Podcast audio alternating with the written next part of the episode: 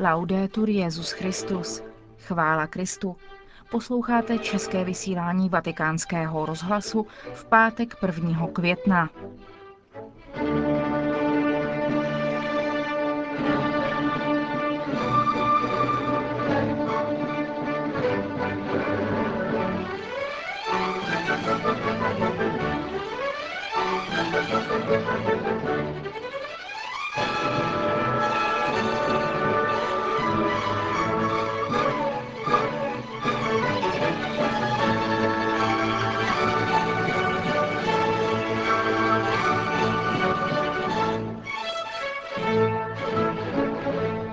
Jako pravidelně každý pátek hlavní náplní našeho dnešního pořadu je homílie otce kardinála Tomáše Špidlíka, před ní však ještě krátké zpravodajství.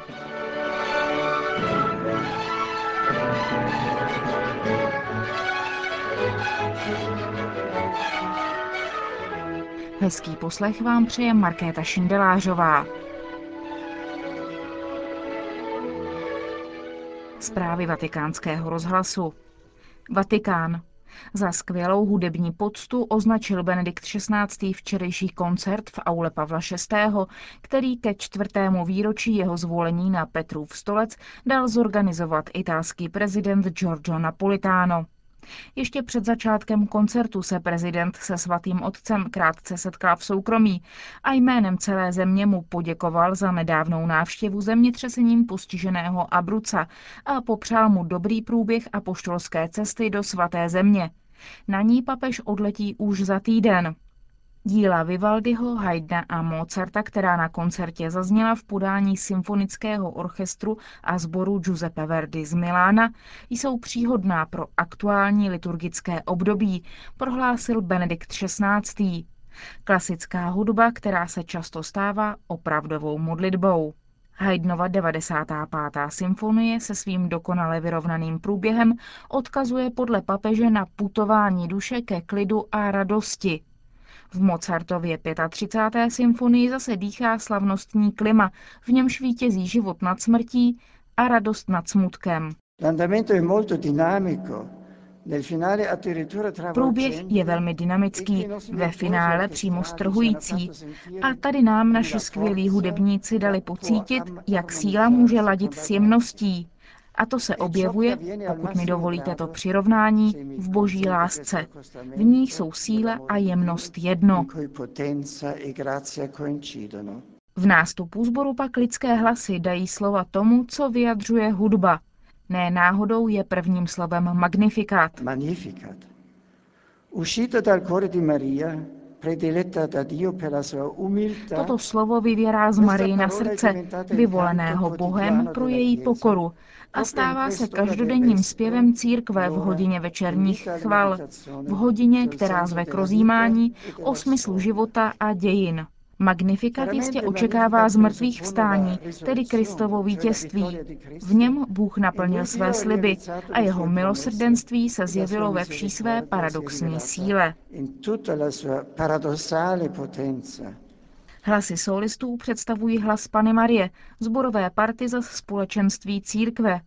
Obojí se pak spojí ve chvalospěvu Bohu, který v dějinách zobrazuje svou spravedlnost. Reflexi svatého otce pak uzavírá Mozartovu Ave Verum Corpus, kde se rozjímání stává kontemplací. Duše upírá svůj pohled na nejsvětější svátost. V ní rozpoznává tělo páně, tělo, které bylo skutečně obětováno na kříži a z něhož vyvěrá pramen spásy světa. Mozart tento kus složil krátce před svou smrtí a dá se říci, že v něm se hudba stává opravdovou modlitbou, odevzdáním srdce Bohu s pocitem hlubokého míru.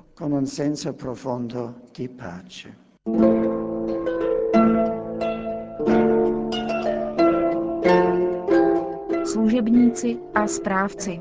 Pravidelná promluva otce kardinála Tomáše Špidlíka.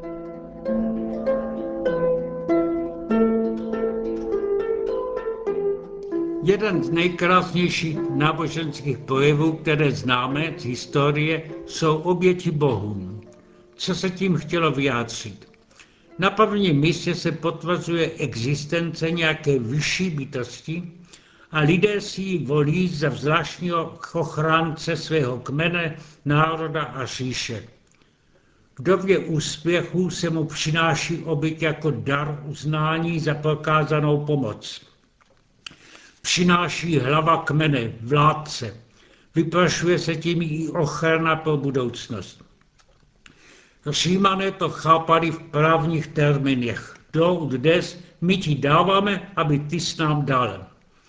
Odříkat se účastí na těchto veřejných obětech je zrada říše. Trestá se vyobcováním nebo i smrtí. Bohové jsou bytosti tajemné.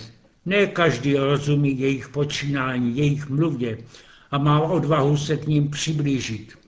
U primitivních kmenů se vyskytují mágové, kteří na sebe vzali funkci prostředníka mezi božstvem a lidem. Pokročilé společnosti zastává tuto vzdáš, funkci zvláštní stav kněžstva. Jaký byl vývoj u Židů? Hned od počátku tu vznikne zvláštní motiv. Nebyli to oni, kdo si vyvolili svého Boha, ale Bůh si vyvolil je za svůj národ. Vidíme to v povolání Abraháma, později Mojžíše, proroků. Slavnostně to bylo potvrzeno smlouvou uzavřenou na Sinaji podle stanovených zákonitých stanov. Uctívat jiné božstvo nebo nedodržovat ustanovení zákona je tedy přímou urážkou Boha Abrahamova, Izakova a Jakubova. Není to Bůh, jehož moc by byla omezena jenom nějakým teritoriem. Jemu podléhá celý zemský povrch a veškerenstvo. Kniha o Jonášovi potvrzuje narrativním slohem to, co se modlitbou říká v žalmu. Kdybych si vypůjčil od Jitřenky křídla a bydlil v hlubinách moře, i tam mne jeho ruka dostihne. Hlubiny moře jsou zřejmým symbolem říše smrti, na který si Ježíš odvolává. Tak mocnému Bohu přísluší jako dar vrcholná oběť, jaké je kdo schopen. Od Abrahama se vyžadovala obětování vlastního jediného syna Izáka. Po úmluvě na Sinaji bylo po boku stavu prorockého i v Izraeli byl tam zaveden stav kněžství. Áron, bratr Mojžíše. Typickým úkonem kněží bylo ovšem přinášení obětí. Jejich řád by do nejmenší podrobnosti sepsán v knize Leviticus. Svatý Pavel je při své farizejské výchově pečlivě studoval. Tam se rozdělují druhy obětí. Na prvním místě jsou ovšem děkovné za přijaté dobrodiní. Neděje se to jenom po neobyčejných událostech, jako se stalo například po zázračném přechodu Rudým mořem, ale mají v liturgickém kalendáři pevné místo i díky božních. Za zvláštní dar boží se považuje existence živého člověka, proto se přináší v chrámu oběť při narození prvorozeného syna jako vzpomínka na uchránění židovských prvorozenců v Egyptě. I prozebné oběti mají v Izraeli zvláštní ráz. Jejich charakter je smírný. Prosí za odpuštění hříchu, kterých se lid stále dopouští ve své nevěrnosti vůči smlouvě s Bohem a stává se proto nečistým. Mezi všemi liturgickými obětmi však má zvláštní místo velkoroční obětování beránka.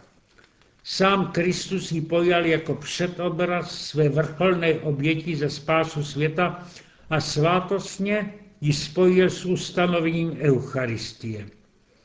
Svatý Pavel, který všem starozákonním předobrazům dává kristologický smysl, tomto případě dovedl zhrnout všechny hlavní teologické prvky, které s tím souvisí. Naše velkonoce jsou v Kristu, píše Římanům.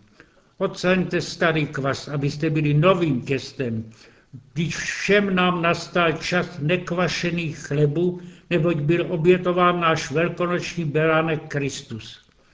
Svou obětí uzavřela novou smlouvu v krvi, která zpřítomňuje svátostně na křesťanských oltářích křesťanům vštěpuje důrazně liturgická konsekrační slova.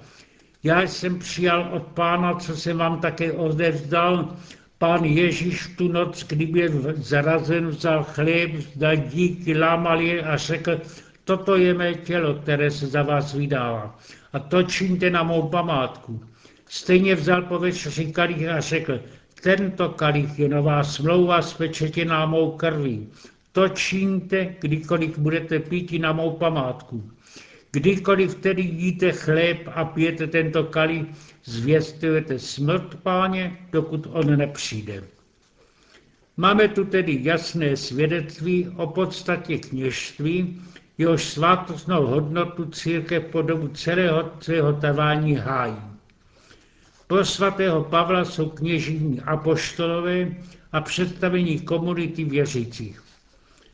Proto ať všichni pokládají za svý služebníky boží a správce božích tajemství, od správců se nežádá nic jiného, než aby byl každý zhledán věrným. Ne, abychom mohli tuto způsobilost přičítat sami sobě na základě toho, co je v nás. Naše způsobilost je od Boha, který nás učinil způsobilým sloužit nové smlouvě, již není založena na liteře, nebož na duchu. Cílem oběti Kristovi je posvěcení celého světa a oslava Boží.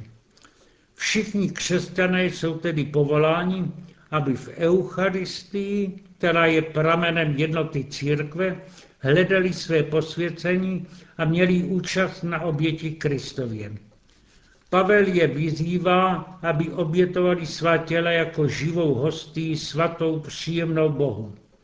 V tom smyslu je jejich duchovní bohoslužba.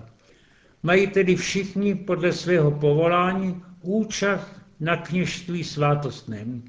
Žitím podle Boha a ne podle tělesné moudrosti nabízají křesťané Bohu svatou oběť.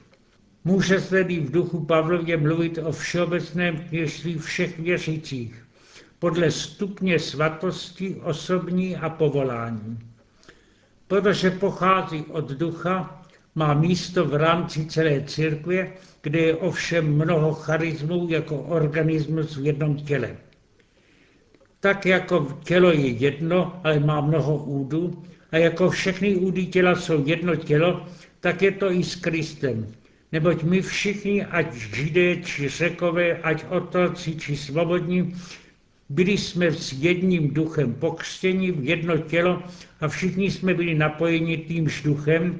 Kdyby všechno bylo jen jedným údem, kam by se podělo tělo? Bůh zařídil tělo tak, aby údy hodně pěčovali jeden o druhý. Trpí jeden úd, trpí spolu s ním všechny. A dochází-li slávy jeden úd, všechny se radují spolu s ním. Vy jste tělo Kristovi a každý z vás je jedním z údů. A v církvi ustanovil Bůh jedny za apoštoly, druhé za proroky, třetí za učitele. Usilujte o větší dary. To je o svatost, která plyne z Kristovy oběti, z jeho velikojišské služby Nového zákona, jak krásně to rozvíjí list k Židům. Mnohokrát a mnohými způsoby mluvil Bůh k otcům či ústy prorokům, v posledním čase tomto k nám promluvil skrze svého syna.